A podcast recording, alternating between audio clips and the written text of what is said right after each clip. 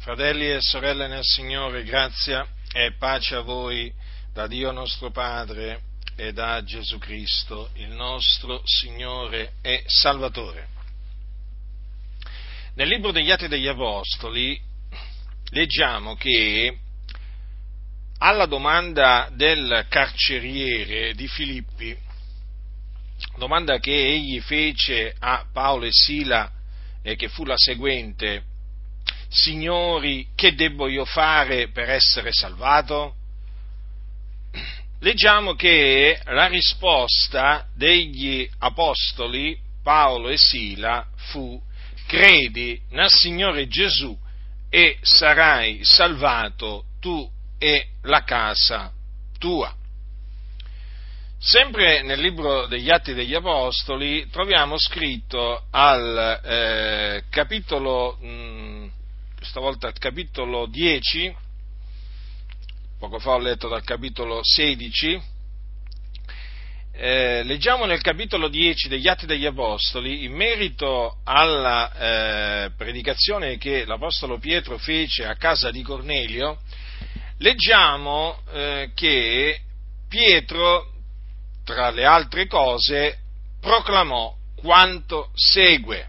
Di lui, quel lui naturalmente è Gesù, attestano tutti i profeti che chiunque crede in lui riceve la remissione dei peccati mediante il suo nome. Sempre nel libro eh, degli Atti degli Apostoli, al capitolo 13, in merito alla predicazione che l'Apostolo Paolo compì nella eh, sinagoga di Antiochia di Pisidia, leggiamo che egli disse tra le altre cose quanto segue. Siavi dunque noto, fratelli, che per mezzo di lui è annunziata la remissione dei peccati e per mezzo di lui chiunque crede è giustificato di tutte le cose delle quali voi non avete potuto essere giustificati per la legge di Mosè. Nell'epistola di Paolo a eh, Timoteo, precisamente la eh, prima epistola leggiamo quanto segue. Eh, il versetto, capitolo 1 della prima epistola di Paolo a Timoteo, versetto 16. Ma per questo mi è stata fatta misericordia affinché Gesù Cristo dimostrasse in me per il primo tutta la sua longanimità e io servissi d'esempio a quelli che per l'avvenire crederebbero in Lui per avere la vita eterna. Nel, in quello che scrisse Giovanni, in Giovanni al capitolo eh, primo, leggiamo quanto segue. È venuto, capitolo primo, dal versetto 11 al versetto 13 è venuto in casa sua, i suoi non l'hanno ricevuto, ma tutti quelli che l'hanno ricevuto egli ha dato il diritto di diventare figliuoli di Dio, a quelli cioè che credono nel suo nome, i quali non sono nati da sangue, né da volontà di carne, né da volontà d'uomo, ma sono nati da Dio. Ora, come avete potuto da voi stessi eh, leggere e intendere, in tutte queste parole è, evidenza, è messo in evidenza il credere in Gesù. Il credere in Gesù per essere salvati dai peccati, per il credere in Gesù per ottenere la remissione dei peccati, il credere in Gesù per essere giustificati, quindi resi giusti, il credere in Gesù per avere la vita eterna è il credere in Gesù per diventare figliuoli di Dio. Dunque dovete tenere bene a mente tutto ciò, fratelli del Signore, perché è di fondamentale importanza. È, lo ripeto, di fondamentale importanza. Perché? Innanzitutto perché queste parole confermano che la salvezza è per grazia, la salvezza dai peccati. La remissione dei propri peccati si ottiene per grazia. La giustificazione si ottiene per grazia. La vita eterna si ottiene gratuitamente e si diventa figlioli di Dio per grazia. Perché? Perché si ottiene tutto credendo in Gesù. Sì, fratelli, credendo in Gesù. E noi abbiamo creduto in Gesù. Abbiamo creduto in Gesù perché ci è stato dato di credere in Gesù. In Gesù di Nazareth. Quindi non è che dipende dall'uomo, dal, dalla volontà dell'uomo, no, dipende da Dio. Dipende da Dio perché Dio ha detto farò grazia a chi vorrò fare grazia. Egli ha voluto farci grazia, dandoci di credere in Gesù. Ma che cosa significa credere in Gesù? Voi direte, ma perché ci fai questa predicazione? Vi faccio questa predicazione, fratelli nel Signore, perché è doveroso che io ve la faccia. Perché l'Apostolo Paolo disse ai santi di Corinto, esaminate voi stessi per vedere se siete nella fede. Lo ha detto ai Corinti. Non l'ha detto ai pagani che non conoscevano il Dio, l'ha detto ai credenti di Corinto, ai santi di Corinto, ai membri della Chiesa di Corinto. Quindi io vi spiegherò che cosa significa credere in Gesù affinché voi abbiate l'opportunità di esaminare voi stessi per vedere se siete nella fede, cioè per vedere se avete creduto veramente in Gesù. Perché vi dico questo? Perché le denominazioni sono piene di persone che dicono di credere in Gesù ma non hanno creduto in Gesù. A qualcuno sembrerà incredibile, ma non deve apparire incredibile, è la realtà. Sapete quanti oggi dicono di credere in Gesù? Ma così tanti. Ma messi alla prova, poi si dimostrano degli increduli, cioè persone che non hanno creduto in Gesù. Allora io vi spiego che cosa significa credere in Gesù in base a quello che dice la parola di Dio. Così voi avrete diciamo, l'opportunità di stabilire in particolare quelli che magari è la prima volta che mi sentono, o sono le prime volte che mi sentono, voi avrete l'opportunità, eh, dato che vi definite cristiani o cristiani evangelici e così via, avrete l'opportunità di stabilire se siete nella fede. Eh sì, ecco perché vi dico che è di fondamentale importanza sapere che cosa significa credere in Gesù perché oggi molti dicono io credo in Gesù, ma non credono in Gesù. A quanti è capitato di voi di evangelizzare i cattolici romani, i mariani? E eh, alla domanda tu credi in Gesù? Ti rispondono tutti, ma certo che io credo in Gesù.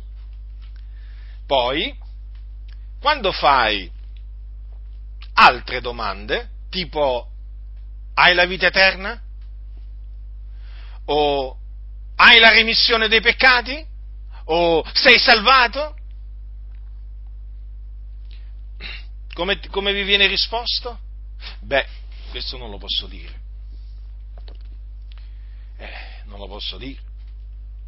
Non sono così presuntuoso da, eh, da dire che ho la vita eterna, che sono salvato, che ho la remissione dei peccati. E allora da questa risposta si capisce che non hanno veramente creduto in Gesù, non hanno la fede in Gesù. Perché se avessero creduto in Gesù direbbero sì, sono salvato. Sì, ho la remissione dei peccati. Sì, ho la vita eterna. Sì, sono giustificato. Perché, fratelli, chi crede in Gesù è salvato, ha la remissione dei peccati, è giustificato, ha la vita eterna ed è un figliuolo di Dio. Ma adesso vi spiego che cosa significa credere in Gesù. Perché oggi molti pensano che credere in Gesù significa credere che Gesù era una brava persona, era buono. Pensano che significhi che credere che Gesù era un profeta.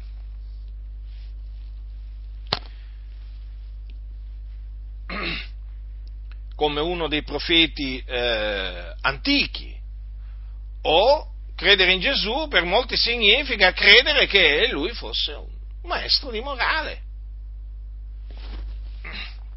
al pari di altri, naturalmente, il pensiero massonico. Dice che Gesù era un maestro di morale. Sì, certo, Gesù anche era massone, perché anche loro hanno, hanno, hanno, introdotto pure Gesù nella massoneria, lo hanno fatto diventare praticamente un massone. loro ci, ci, mettono tutti dentro la massoneria, tutti quelli che gli pare, gli pare e piace. I massoni dico. E quindi Gesù era un maestro di morale. Ecco, questo significa per molti credere eh, in Gesù. Ma che cosa dice la Sacra Scrittura sul credere in Gesù? Che cosa significa? Credere in Gesù. Sapete, quando noi evangelizziamo, quando noi, quando noi predichiamo, diciamo agli uomini, ravvedetevi e credete nel Signore Gesù. Perché questo è il messaggio che gli apostoli da parte di Dio annunziavano al mondo. Ed è questo tuttora il eh, messaggio che deve essere annunziato. Ora, ravvedetevi significa cambiate, cambiate mente. Sostanzialmente significa abbandonate, lasciate i vostri pensieri iniqui. Perché appunto il ravvedimento è un cambiamento di mente, quindi un cambiamento di modo di pensare e fa parte della predicazione apostolica. Ma credere in Gesù, che cosa significa? E adesso lo vedremo. Che cosa significa? Quindi, voi che mi ascoltate per le prime volte, avrete quindi così l'occasione di stabilire se veramente credete in Gesù. Perché se accerterete che non avete creduto in Gesù, dovete immediatamente ravvedervi e credere in Gesù. Perché se non avete creduto in Gesù, siete schiavi del peccato, l'ira di Dio è sopra di voi, siete senza vita, siete sulla via della perdizione siete dei figlioli di ira. Badate bene, non vi illudete, non importa se fate parte di una denominazione evangelica, anche pentecostale, non interessa proprio niente al Signore questo. Ma neppure interessa se siete stati battezzati. proprio sì, per immersione. Se voi non credete in Gesù, sappiate che l'ira di Dio è sopra di voi. Sì, in questo preciso momento. L'ira di Dio è sopra di voi. Voi siete sulla via della perdizione.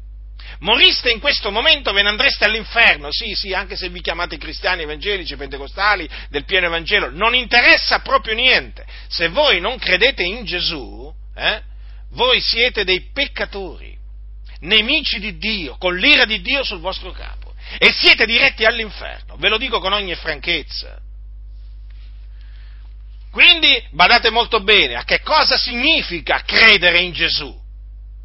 Allora leggiamo quanto segue in Giovanni. Al capitolo,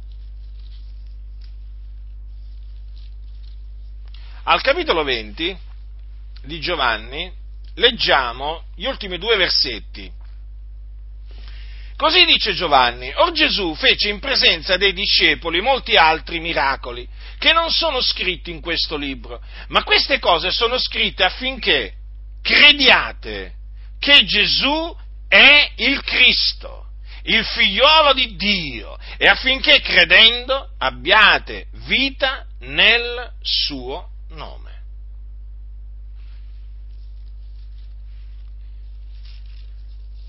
In, eh, in primo Giovanni, al capitolo 5, leggiamo quanto segue.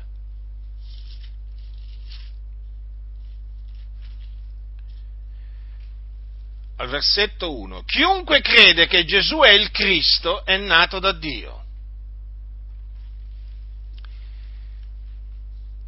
In Giovanni, al capitolo Allora, al capitolo 8 leggiamo che Gesù disse queste parole a dei giudei. Perciò vi ho detto che morrete nei vostri peccati, perché se non credete che sono io il Cristo, morirete nei vostri peccati. Ora, credere in Gesù, quindi, o credere nel suo nome, significa credere che Gesù di Nazareth è il Cristo ossia l'unto, perché il termine Cristo significa unto, deriva dal greco Christos. O significa credere che Gesù è il Messia. Il Messia invece è, un termine, è, italiano, significa sempre unto, ma eh, è stato tradotto dall'ebraico Mascia, che significa, diciamo, sempre unto. Ora, badate bene, Gesù proclamò di essere il Cristo o il Messia in diverse occasioni. Allora, vi ricordate quando Gesù parlò con la donna samaritana? Allora, cosa c'è scritto? Che a un certo punto la donna disse a Gesù, io so che il Messia, che è chiamato Cristo, ha da venire. Quando sarà venuto ci annunzierà ogni cosa. Gesù le disse, io che ti parlo sono d'esso. Quindi, è di fondamentale importanza che voi sappiate che Gesù ha proclamato di essere lui, lui stesso, il Cristo o il Messia. Lo ha detto. Non c'è alcun dubbio.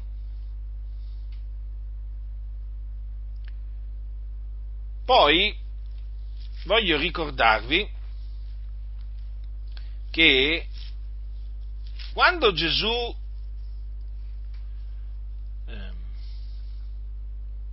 fu davanti, comparve davanti al Sinedrio, il sommo sacerdote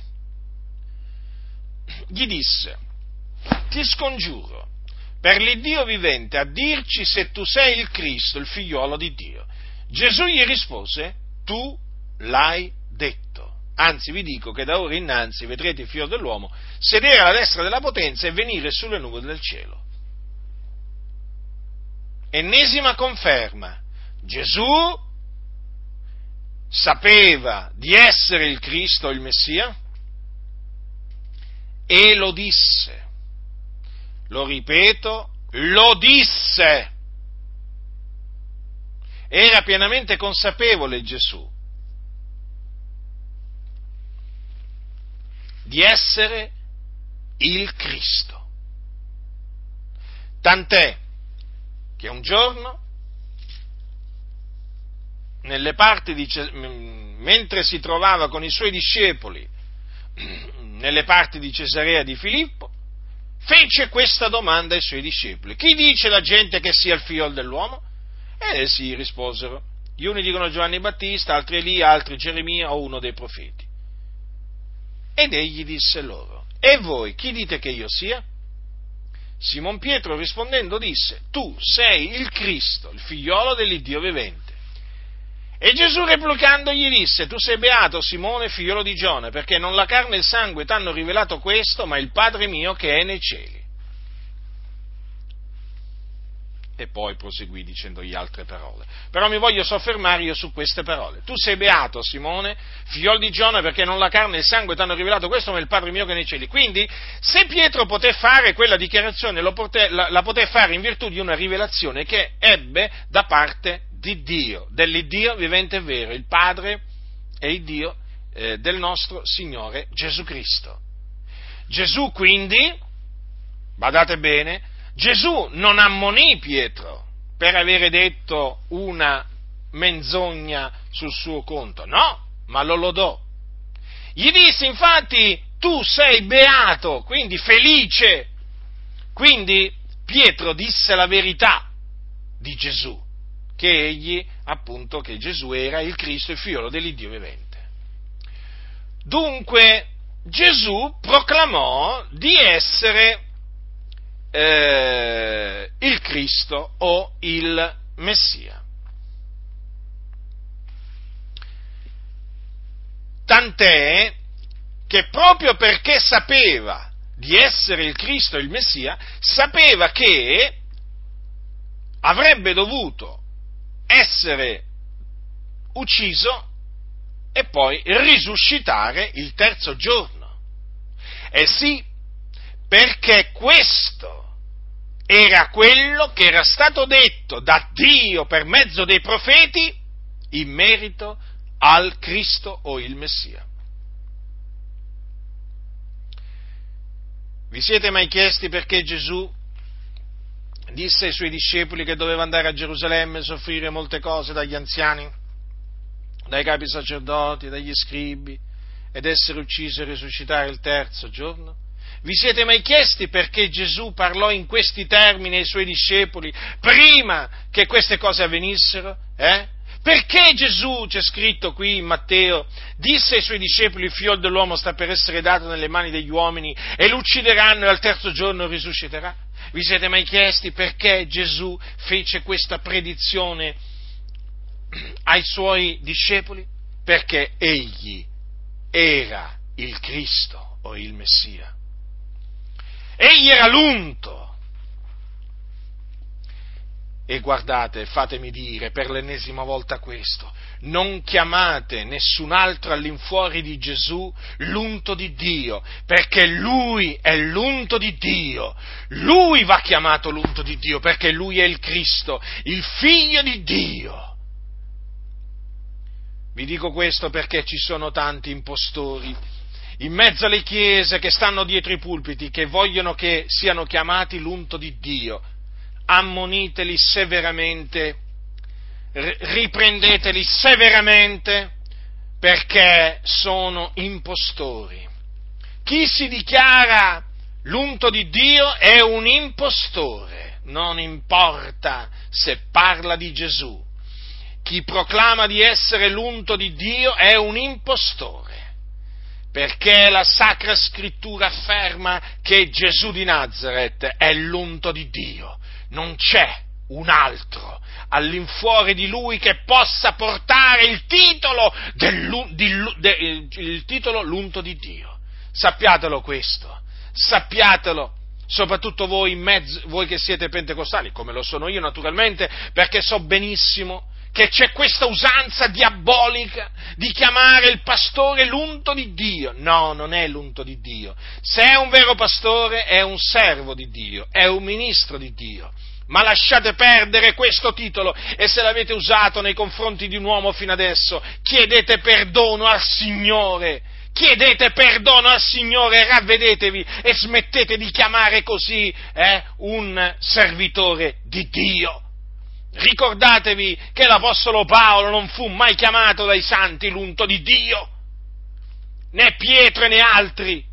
E se qualcuno si fosse permesso di chiamarli così, essi li avrebbero ammoniti severamente. Quindi badate a voi stessi per non, col, per non, rendervi colpevoli agli occhi di Dio. Se vi siete resi, colpe, resi, resi, già colpevoli davanti a Dio di aver detto questa menzogna, ve lo ripeto, confessate il vostro peccato al Signore, chiedetegli perdono affinché ve lo rimetta.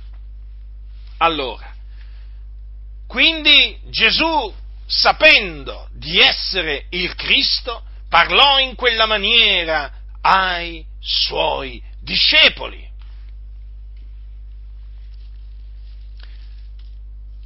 Vi ricordate infatti, c'è scritto in Giovanni, e questo naturalmente si ricollega a quanto ho detto, si collega eh, diciamo, a quanto ho detto fino adesso. Allora, Gesù, mh, mm, allora, Gesù, nella notte che fu tradito, disse queste cose ai suoi discepoli. Dice, ma perché si è adempita la scrittura, colui che mangia il mio pane ha levato contro di me sul calcagno. Fin da ora ve lo dico, prima che accada, affinché quando sia accaduto voi crediate che sono io il Cristo. Quindi vedete, fratelli nel Signore, credere in Gesù significa credere in quello che Lui ha detto di essere, cioè credere che Lui è il Cristo. E quello che il Signore predisse ai suoi discepoli, quello che Gesù predisse ai suoi discepoli, glielo predisse prima che fosse accaduto, eh, affinché essi credessero. Una volta che le cose fossero accadute, che egli era il Cristo. Ora, che cosa era stato detto infatti da Dio per mezzo dei profeti? Allora, Leggiamo in Isaia. Isaia, capitolo 53. Il profeta Isaia, che era un servitore di Dio, parlando da parte di Dio per lo Spirito, disse del Cristo, ma egli è stato trafitto a motivo delle nostre trasgressioni, fiaccato a motivo delle nostre iniquità. Queste parole disse Isaia del Cristo di Dio o del Messia di Dio. E Davide, nel, in uno dei suoi salmi, sapete che Davide ha scritto molti salmi, gli, questa, gli fu data questa grazia da Dio, che gli dio ogni grazia. Davide disse, parlando per lo Spirito, ma naturalmente parlando del Cristo, disse anche la mia carne riposerà in speranza poiché tu non lascerai l'anima mia nell'Ades e non permetterai che il tuo santo vegga la corruzione.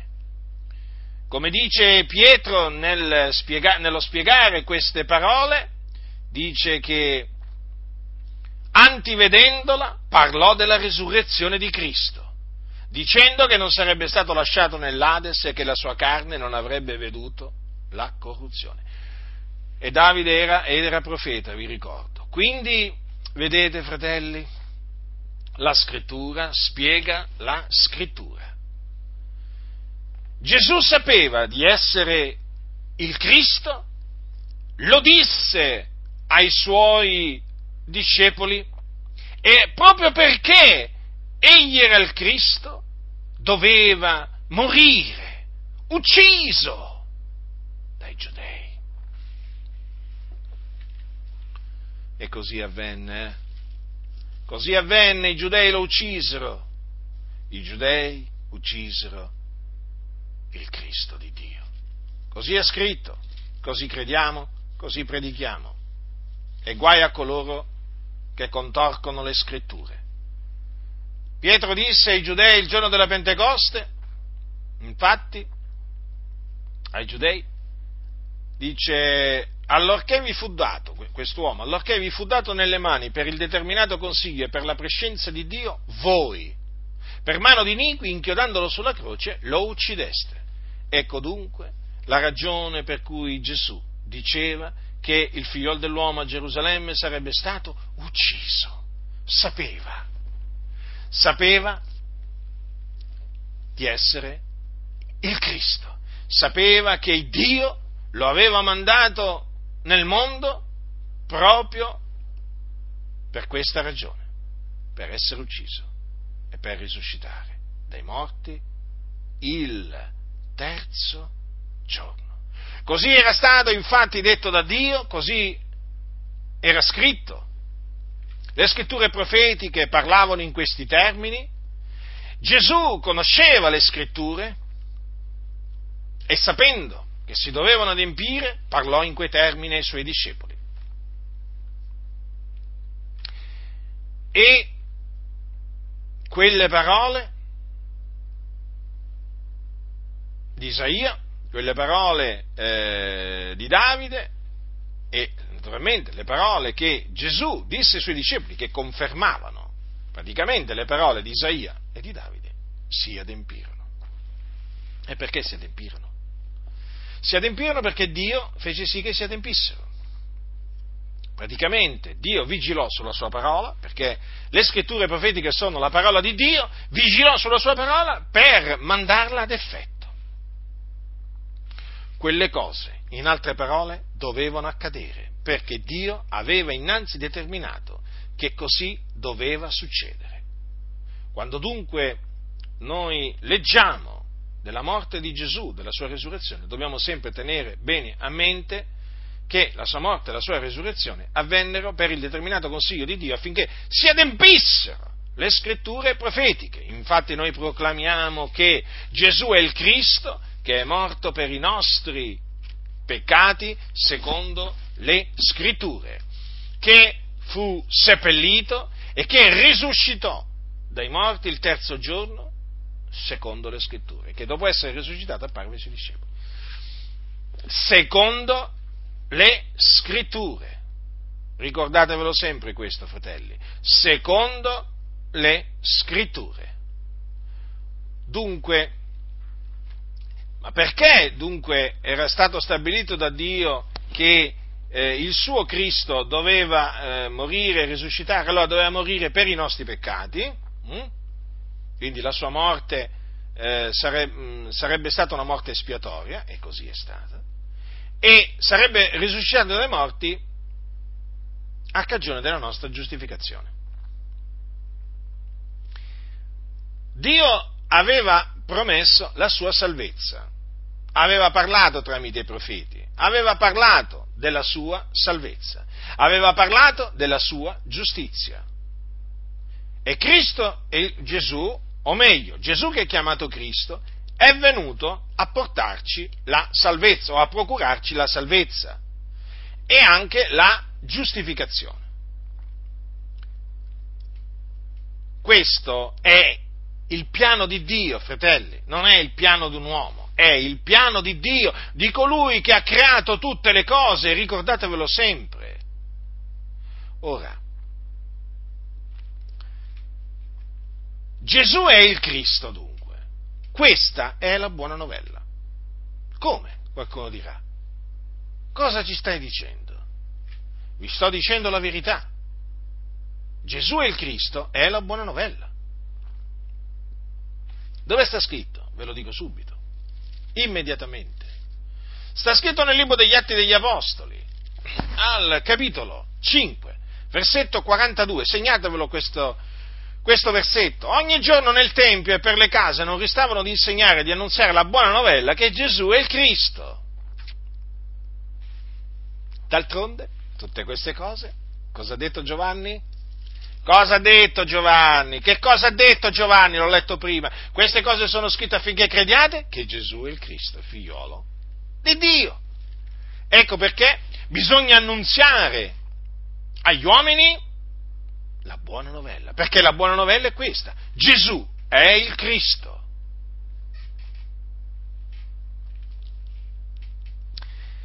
Ora, qualcuno dirà, ma veramente allora la salvezza si ottiene credendo che Gesù è il Cristo? Certo, Dio ha parlato. E noi abbiamo sperimentato la salvezza del Signore credendo che Gesù è Cristo. In verità, Dio non ha mentito. Sia Dio riconosciuto verace, ma ogni uomo bugiardo. Allora, fratelli del Signore, ecco che cosa significa credere in Gesù. Significa credere che Gesù è il Cristo. Ecco che cosa significa credere nell'Evangelo o nella buona novella. significa credere che Gesù è il Cristo. Sappiate, questo è il messaggio più importante. Ripeto, il messaggio più importante che il peccatore, un, l'uomo, un uomo senza Cristo, senza Dio nel mondo, possa sentire. Perché questo messaggio è potenza di Dio per la salvezza di ognuno che crede. Che crede, che crede, che crede. Che cosa? Che Gesù è il Cristo, appunto, nell'Evangelo. Questo messaggio è la parola mediante la quale si viene rigenerati da Dio e si diventa figliuoli di Dio. Non è come dicono i bugiardi che tutti gli uomini sono figli di Dio, no, tutti gli uomini sono creature di Dio, sono figli di Dio solamente coloro che credono nel suo nome, cioè che credono che Gesù è il Cristo. E gli altri, qualcuno dirà, non sono figliuoli di Dio, sono figliuoli di ira. Questo messaggio è il messaggio credendo nel quale si ottiene la remissione dei peccati. Fratelli, la remissione dei peccati. Noi abbiamo ricevuto infatti la remissione dei peccati credendo che Gesù è il Cristo. Questo è il messaggio mediante il quale si viene giustificati. Giustificati dunque per fede abbiamo pace con Dio. Vi ricordate Romani 5.1? Eh? Eh certo, fratelli. Certo, sempre credendo che Gesù è il Cristo. La vita eterna come si ottiene? Credendo in Gesù, che significa credere che Gesù è il Cristo. Quindi chi crede che Gesù è il Cristo ha vita eterna.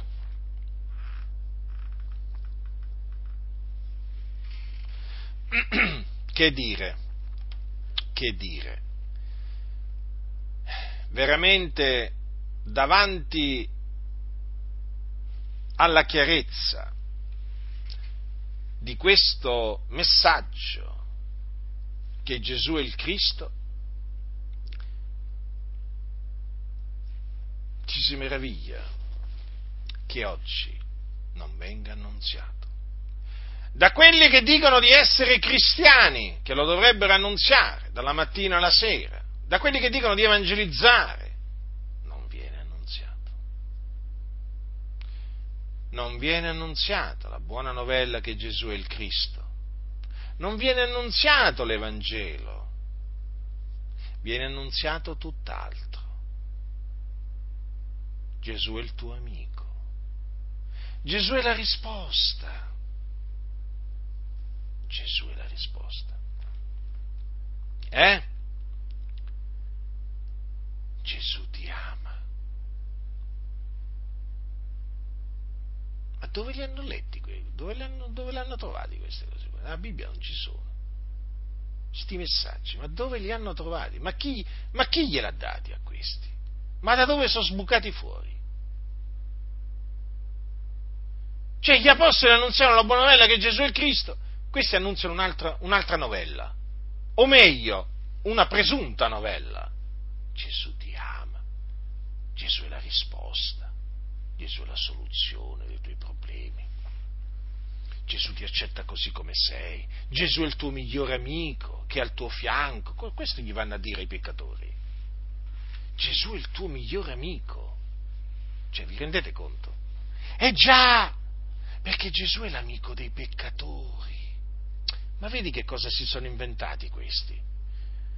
Hanno prodotto il Gesù amico dei peccatori, quindi il Gesù amico dei mafiosi, il Gesù amico dei pedofili, il Gesù amico degli omosessuali, dei bestemmiatori, degli omicidi, degli stupratori. Capite? Gesù è amico, il loro Gesù è amico di tutta questa gente, ma proprio amico amico, intimo, intimo amico di costoro. Infatti loro quando vanno a parlare di Gesù gli vanno a dire questo a queste persone, ai malvagi. Gesù è il tuo amico. Ma non lo sai che Gesù è il tuo amico? No, quello gli dice, non lo so. Ma te lo dico io, gli dice il presunto cristiano. Gesù Gesù l'amico dei peccatori, ma quella fu un'offesa nei confronti di Gesù.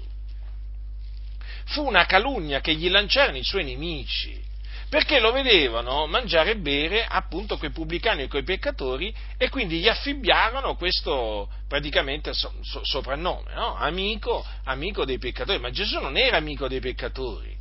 Gesù non è che venne, eh, venne nel mondo per, diciamo, essere amico dei peccatori, ma per salvare i peccatori. È diverso.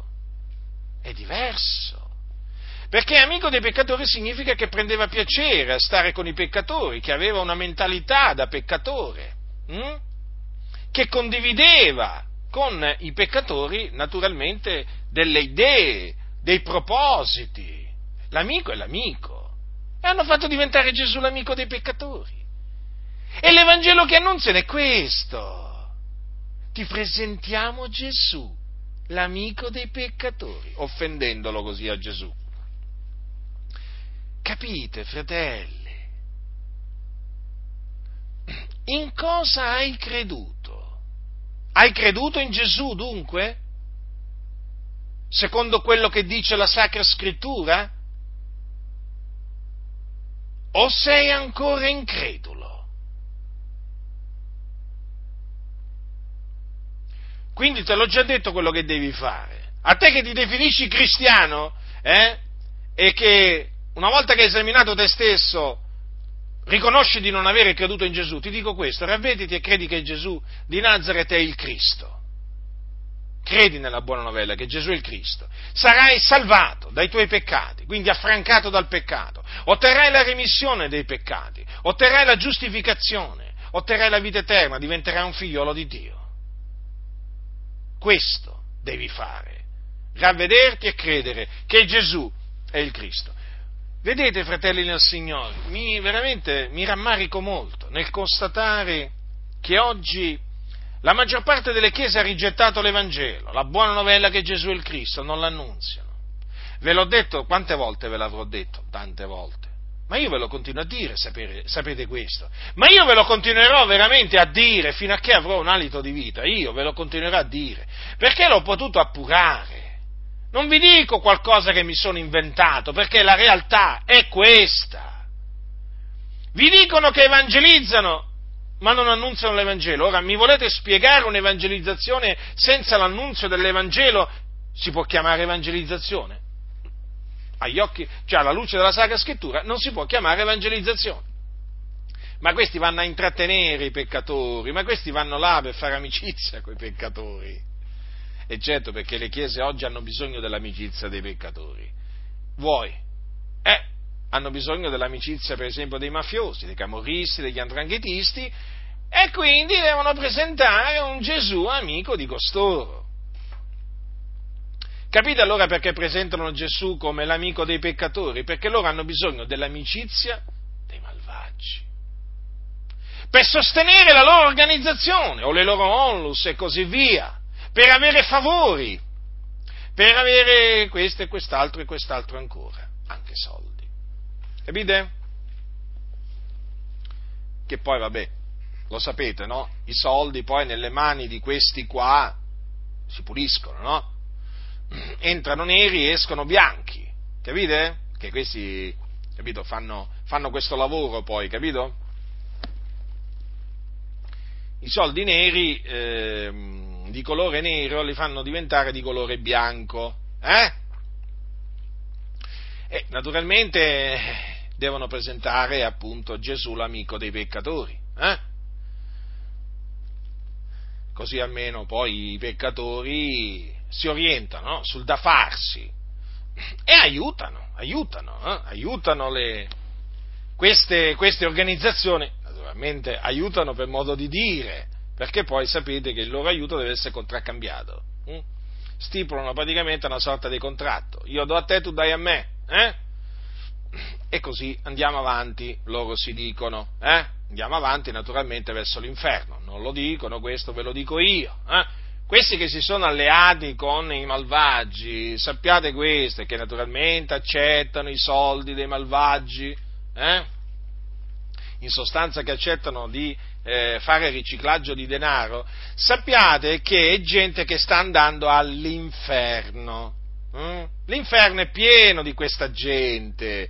Ma sappiate quanti pastori ci sono già all'inferno, eh? Che erano amici dei mafiosi, degli andranghetisti, dei camorristi? Ma figuratevi, ce ne sono, ce ne sono e naturalmente saranno raggiunti poi anche dagli altri che ancora sono vivi, che sono amici appunto dei malfattori. Sì, perché oggi molte chiese praticamente si sono alleate con i malfattori. E vi ripeto, per, eh, affinché questa alleanza possa, pote, potesse crearsi, avevano bisogno di annunciare un altro Vangelo, un altro Gesù. E di fatti questo è quello che è avvenuto. Vi siete mai chiesti perché non annunziano l'Evangelo? Vi siete mai chiesti perché non annunziano il ravvedimento? Ma per farsi amici malfattori. Così arrivano nel locale di culto, eh? E stanno a loro agio, stanno tranquilli. Capite? Perché appunto Gesù è l'amico dei peccatori, ti accetta così come sei, dicono. Figuratevi. I mafiosi rimangono mafiosi, i camorristi rimangono camorristi, gli andranghetisti rimangono andranghetisti. Beh, gli hanno detto che Gesù ti accetta così come sei. Poi, eh, d'altronde, gli fa comodo, no? Che questi rimangano come sono perché così possono aiutare grandemente l'opera, che loro chiamano l'opera di Dio, ma è l'opera del diavolo. Mm? Perché l'opera di Dio non ha bisogno dell'aiuto dei malfattori. Eh? Invece questi fanno credere che l'opera di Dio abbia bisogno no, di un'alleanza con i malfattori. No, quella è un'alleanza diabolica condannata da Dio ed anche dalla legge umana. Eh? Dalla legge umana. Sì, perché i magistrati condannano queste alleanze, eh? questi contratti, queste, queste cose qua le condannano. E c'è gente che è andata anche in prigione Quindi, fratelli nel Signore, è di fondamentale importanza sapere che cosa significa credere in Gesù. Vi ricordo che Gesù ha detto, se non credete che sono io il Cristo, morrete nei vostri peccati. E qui queste parole sono estremamente chiare. Cioè, queste parole in sostanza eh, hanno questo significato, che chi non crede che Gesù è il Cristo sarà condannato. D'altronde Gesù ha detto che chi non avrà creduto sarà condannato. Chi non avrà creduto che cosa? Chi non avrà creduto che Gesù è il Cristo sarà condannato. Ora, se Gesù ha detto morrete nei vostri peccati a quelli appunto che eh, diciamo non credono che lui è il Cristo. Questo significa che se muoiono nei loro peccati non vanno in paradiso, non vanno in cielo. E allora dove vanno? Vanno all'inferno. Sì, coloro che non credono che Gesù è il Cristo, quando muoiono vanno all'inferno anche se, anche se, si definiscono pentecostali di tutto l'Evangelo, non importa, battisti, metodisti, riformati, valdesi, chi non crede che Gesù è il Cristo sarà condannato, morirà nei suoi peccati, ma proprio siatene certi. Come certo che Gesù è venuto nel mondo per salvare i peccatori, così è certo che quelli che non credono che Gesù è il Cristo, così è certo che se ne andranno all'inferno. Guardate che all'inferno ci sono gli increduli, eh? eh d'altronde voi sapete che la parte, la parte degli increduli sarà lo stagno ardente di fuoco di zolfo, che è la morte seconda. Quindi gli increduli, quando risusciteranno in quel giorno, saranno giudicati secondo le loro opere e saranno gettati nello stagno ardente di fuoco e di zolfo dove saranno tormentati per l'eternità. Cioè, capite a che cosa equivale a non credere che Gesù è il Cristo? C'è la condanna eterna, tormento eterno. Questo, fratelli nel Signore, bisogna gridare, questo bisogna annunziare al mondo. Ecco perché il diavolo fa di tutto affinché non sia predicato che Gesù è il Cristo. Perché il messaggio Gesù è il Cristo è l'Evangelo, e l'Evangelo è potenza di Dio per la salvezza di ognuno che crede. Lo ripeto, è mediante l'Evangelo che si viene rigenerati e si diventa figlioli di Dio, è mediante l'Evangelo che si viene salvati dai peccati, è mediante l'Evangelo che si ottiene la remissione dei peccati, è mediante l'Evangelo eh, che si viene giustificati e mediante l'Evangelo che si ottiene la vita eterna, ossia credendo nell'Evangelo. E l'Evangelo è Gesù è il Cristo. Capite quanto è importante, fratelli, credere in Gesù. E allora, quando natural, davanti a queste cose, naturalmente, noi, credenti in Gesù di Nazareth, il Cristo di Dio, alziamo gli occhi al cielo. Eh? E non solo gli occhi, anche le mani, mani pure naturalmente, e lodiamo il Signore Dio, il nostro Padre che è nei cieli, lo benediciamo, lo esaltiamo, lo glorifichiamo perché Lui, Lui ci ha rivelato che Gesù di Nazareth è il Cristo. Fratelli, ce lo ha rivelato come glielo rivelò a Simon Pietro come glielo rivelò a Giovanni. Ma avete capito? Avete capito?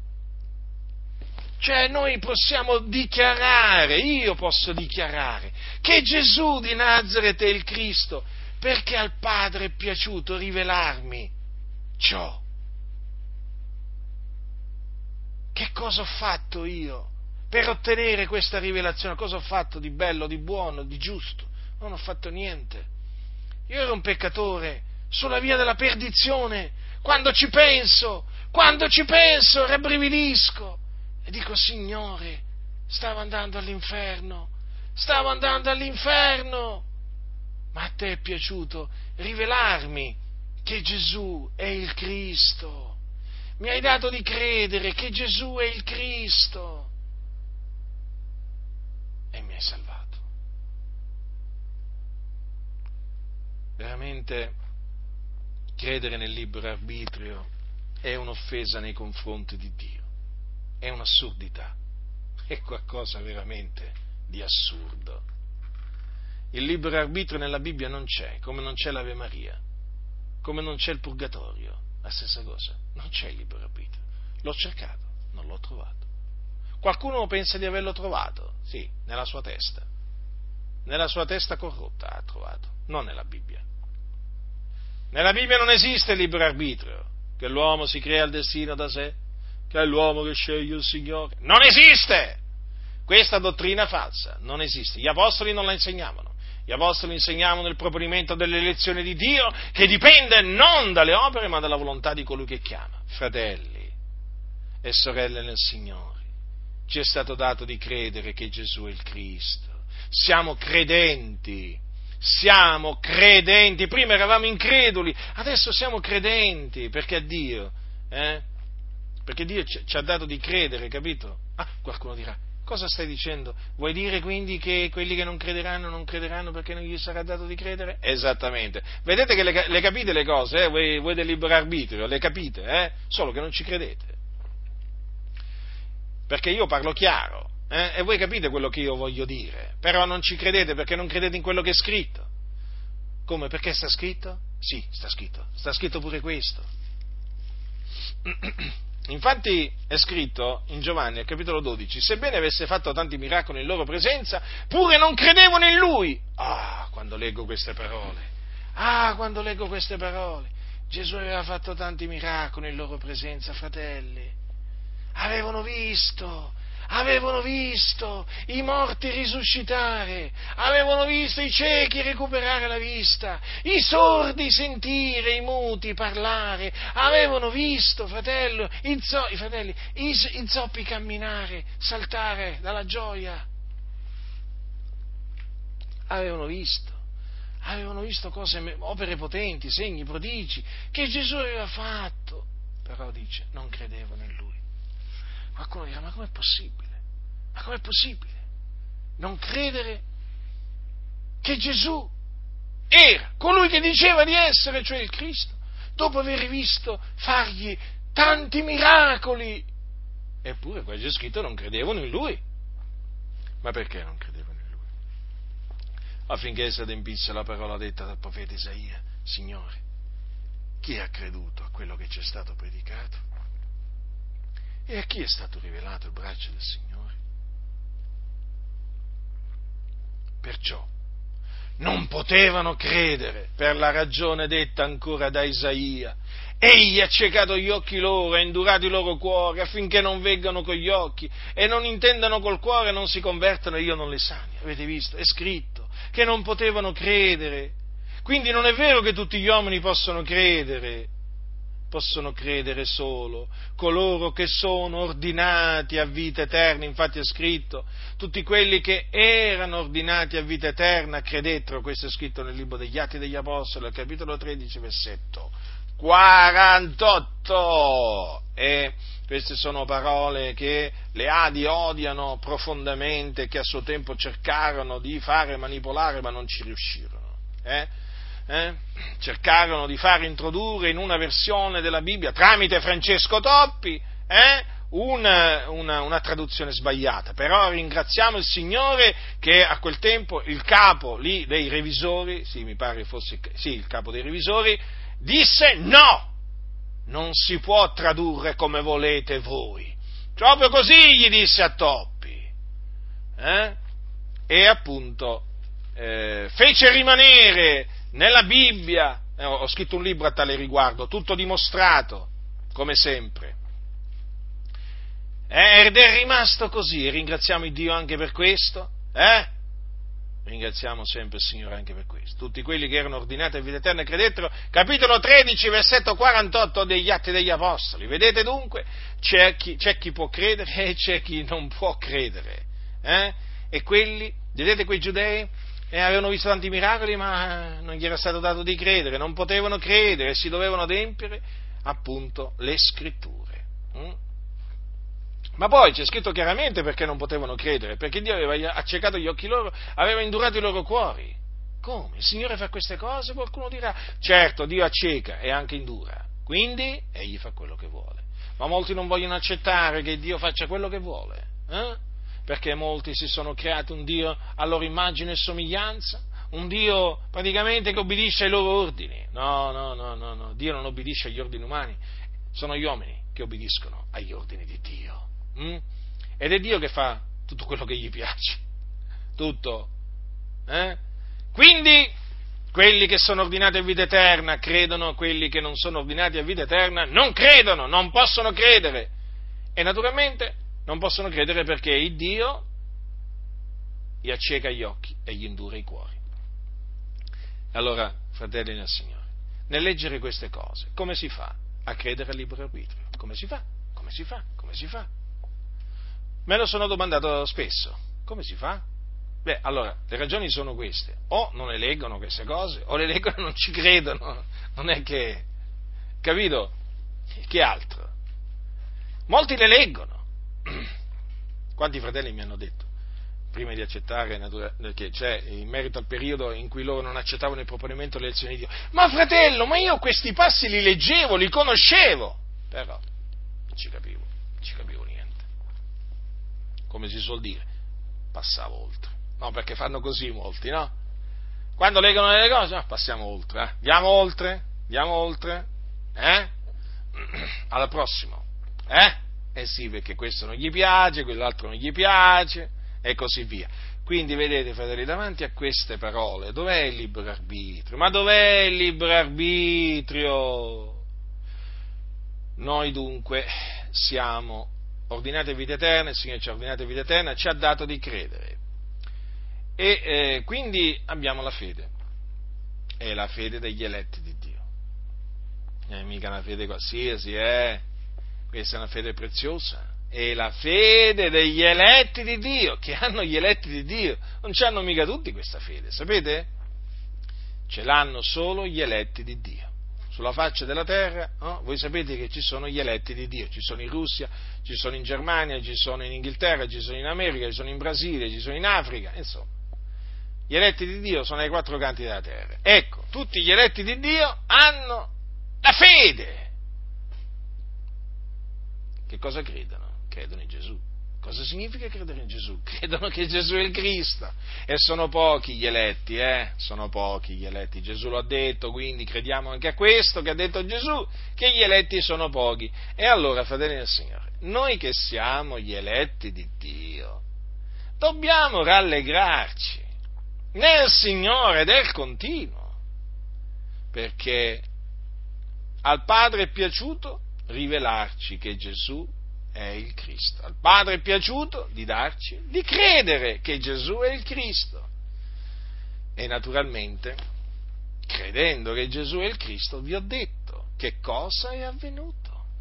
Siamo stati salvati, io ve le ripeto le cose, sta, mi piace ripeterle, siamo stati salvati dai nostri peccati, eravamo schiavi, adesso siamo liberi, affrancati dal peccato. Eh? Abbiamo ottenuto la remissione dei peccati, prima eravamo pieni di debiti, pieni di peccati e il Signore, appunto, mediante la fede ce li ha rimessi, cancellati. Abbiamo ottenuto la vita eterna credendo che Gesù è il Cristo, la vita eterna.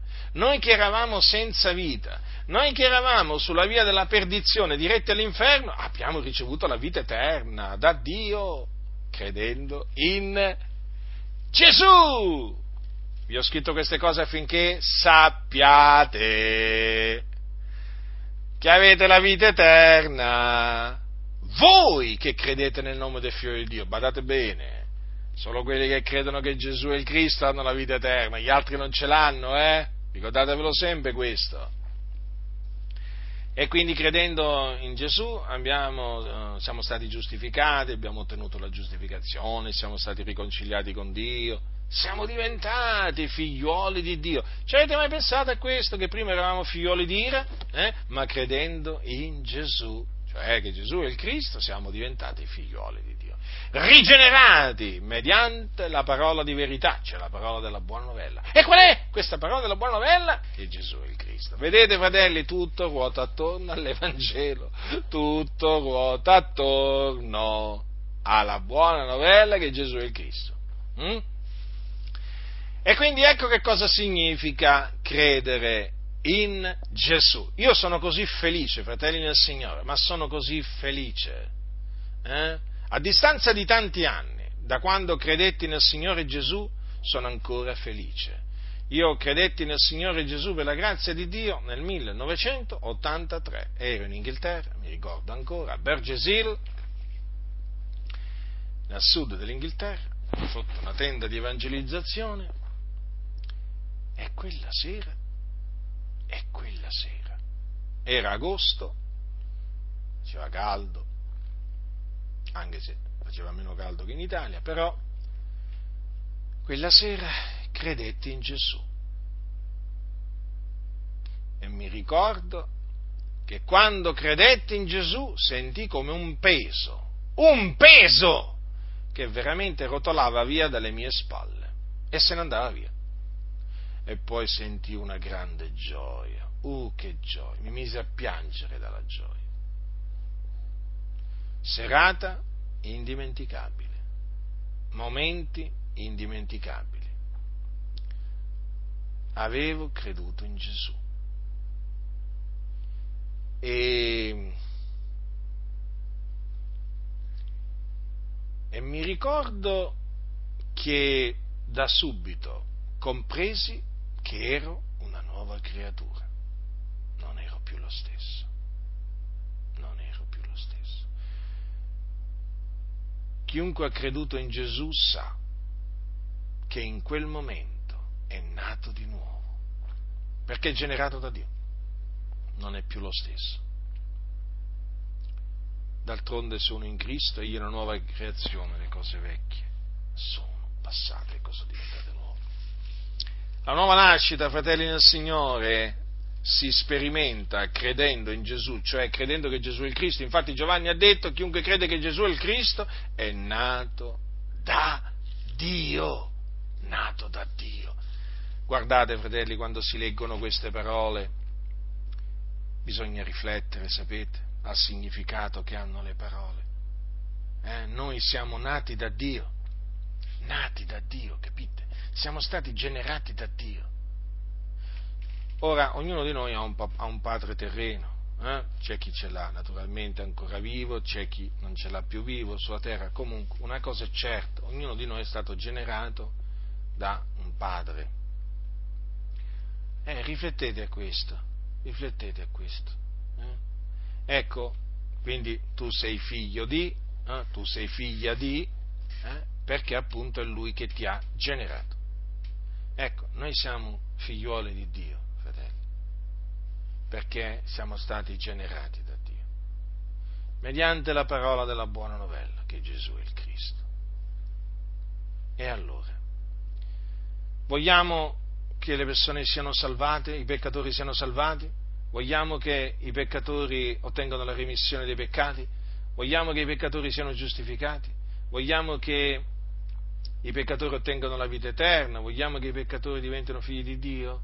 E allora bisogna annunziargli la buona novella che Gesù è il Cristo e naturalmente bisogna esortarli a ravvedersi e a credere nella buona novella che Gesù è il Cristo. Quindi quando gli si dice ravvediti, credi in Gesù, è questo che si intende. Eh? Credi che Gesù è il Cristo, non abbiate vergogna. Non abbiate vergogna, perché questo è l'Evangelo. Paolo non si vergognava dell'Evangelo. Guai a coloro che si vergognano dell'Evangelo. Il Signore si vergognerà di loro. Eh? Guardate bene, eh? che chi si vergogna del Signore, del Signore Gesù e delle sue parole, lui si vergognerà poi di costoro, eh? di questi che si sono vergognati di lui e delle sue parole, quando verrà in quel giorno per essere glorificato. Quindi badate che, che qui stiamo parlando di qualcosa di estremamente importante, fratelli. Eh? Stiamo parlando dell'Evangelo. Quindi ho voluto spiegarvi, fratelli del Signore, che cosa significa credere in Gesù. Perché oggi, sapete, questa espressione, io credo in Gesù, io credo in Gesù, è una delle più diffuse.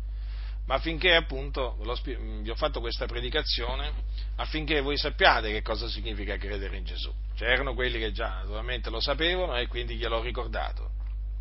Poi c'erano quelli naturalmente che non lo sapevano e quindi gliel'ho fatto sapere ed è di fondamentale importanza. E poi per naturalmente apprezzare l'Evangelo, affinché voi apprezziate l'Evangelo, affinché veramente voi eh, diciamo apprezziate no, il proponimento delle lezioni di Dio, affinché apprezziate la fede che vi è stata data, insomma, affinché il Dio sia glorificato per tutto quello che ha compiuto, eh, che ha compiuto in noi, con noi, per noi. Perché noi poi, fratelli del Signore, ci dobbiamo sempre ricordare che da Lui, da Lui. Che dice la scrittura? Eh? Questo qua dice. Che da Lui, per mezzo di Lui e per Lui sono tutte le cose. Eh, quindi, a chi va la gloria? Va la gloria, va a Dio. Eh? Ora e in eterno, in Cristo Gesù, il Figlio di Dio. La grazia del Signore nostro Gesù Cristo sia con tutti quelli che l'amano con purità